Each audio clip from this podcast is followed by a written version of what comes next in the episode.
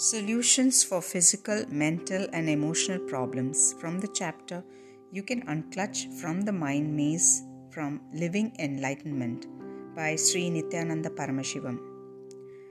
When we unclutch, the first thing that will happen to us will be an inner healing effect, a deep silence and peace in us. Second, that inner healing will start radiating as physical well being, which is our health. Third, naturally it will start radiating in our relationships also. Fourth, because these three are going beautifully, we will be creative and productive. Solution for chronic ailments. People come and tell me, Swamiji, for the last 20 years I have had knee pain. No, it cannot be. Please understand that in reality it cannot be. I'm not disrespecting you or adding more suffering to you by saying all your problems are only in your head. I'm just telling the truth. All your problems are in your head. I'm just stating the truth. The knee pain you experienced two years ago, the knee pain you experienced one year ago, the knee pain you experienced two months ago, and the knee pain you experienced two hours ago are independent experiences. Only because you connect all of them, you conclude that you have been having knee pain for 20 years. Is it really true that you have knee pain continuously for 20 years? What happens to the moments of no knee pain in between? The important thing you need to understand is that because you connect and see all these as one continuous incident, you block the possibility of self healing. Solution for depression. The depression that happened one month ago, the depression that happened one year ago, and the depression that happened three years ago are independent, individual, unconnected, and unclutched. The problem is the same as with physical pain. You start connecting them and concluding that you are having the same depression continuously. You create an idea that your life is depression then you start fighting with it. That only gives more life to the depressive thoughts. When you strongly believe that your last 10 years have been filled with suffering and depression, you create a strong mental setup surrounding it. Naturally, you start thinking that your future is also going to be painful and filled with depression. Suppose there is a person sitting in front of you who you think is an enemy. Suddenly, if you notice that his head is separate, his legs are separate, and his hands are separate, would you even feel like fighting with him? No, he's not even worth fighting.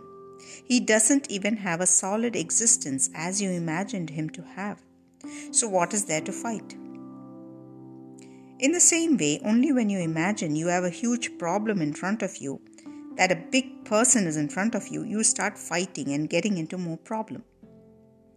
Your depression is not the huge enemy that you think it is. It is just like the person with disjointed body parts. It is you who joined the parts and gave it life. You fighting with depression is the root cause of your depression. In Ramayana, there is a beautiful story. Whoever stands in front of the monkey king Vali and fights with him loses half of his power to him.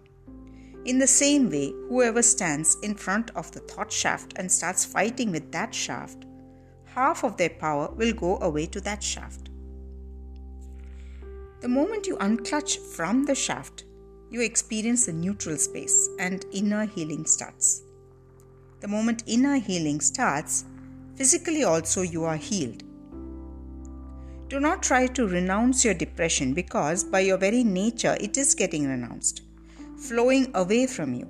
By your very nature, just as joy disappears from your mind, depression also disappears from your mind. The moment you try to eliminate the depression, you will extend it and give it more life. See, if you have a deep depression, will you stop going to the office? No. You may carry the depression in your mind, but your body moves. You work. You may not be that productive or efficient, but your body still moves. Instead of living depression, I am saying live unclutched. When we live in depression, we don't have all these questions. If I'm depressed, how can my body move? We don't have such questions. The depression becomes part of our life. In the beginning, you may have questions How can I live unclutched? How will I even move my body? Understand that the constant remembrance of unclutching does not interfere with your body or mind movements. It only removes the depression because it lets the depression thoughts rise and fall without clutching to them. A solution for addiction. What is addiction? It is a behavior or action that if you don't do it, you will feel terrible that you are missing something.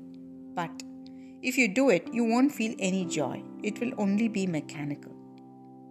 Addiction means believing that joy or ecstasy happens due to some object, person, or situation. Understand that this is the definition of addiction trying to elongate the joy shaft by recreating it. You bring the same person, situations, incidents, or happenings into your life again and again, knowing that the same joy is not going to happen. Some people are addicted to partying, some to smoking, and some to drinking. There are so many addictions. Remember that anything you bring to your life again and again will not give you the same excitement as it gave you the first time. It can only lead to addiction, not happiness. The first time you enjoy a sweet, it is a wonderful experience. The excitement is totally different. But if you keep eating more of the same sweet, the same experience is not there anymore. Eventually, if you eat enough sweets, you will not even like the sight of them. You will look at them and say, Oh, no, not more sweets. They make me feel terrible. In the same way, when meeting a person for the first time, the excitement is totally different. Later on, the excitement falls off. People come and ask me, How can I break my habits? See, habit is a beautiful word. If you remember H, a bit will remain. If you remember, if you remove B, it will remain. Only when you remember the I, the shaft, it will die. Only when you remember I, only when you throw I away will it completely die. Be very clear your smoking two days ago, 10 years ago, and 20 years ago, all these three incidents are completely independent.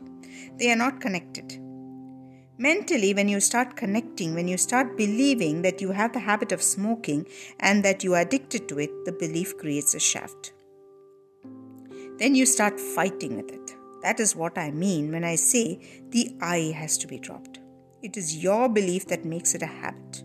If you drop the belief, the habit drops. If you believe it is a joyful experience, you continue to smoke more and more. If you believe it is a painful experience, you start fighting with the shaft. Either way, you don't win. Even if you believe that smoking is joyful, try to smoke without restraint and see for yourself how you feel. When you smoke and inhale, it can never be pleasurable experience. It is never really joyful. When you smoke, in that moment, just see what is happening in your inner space. You're not enjoying anything, you're just trying to escape from something. You merely believe that smoking is joyful. Even if you don't feel joyful when you're smoking, you try to squeeze joy out of it. If you deeply scan your life and see, you will understand that whether it is smoking or sex or money or any other pleasure, even if you don't feel the same joy as you felt the first time, you try to squeeze joy out of it. You try to console yourself. No, this is joy. What else is joy? You try to cover the frustration by believing it is joy.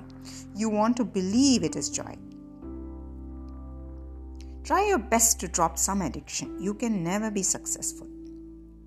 Even if you drop it, you may be dropping it out of some fear or greed, which is a much bigger addiction. If you drop smoking out of some fear or greed, you're not doing anything good to your consciousness, to your inner space. You're only damaging yourself more. You might have dropped smoking, but the fear or greed that made you drop it will be added to your inner space. At least with smoking, you will destroy only this body.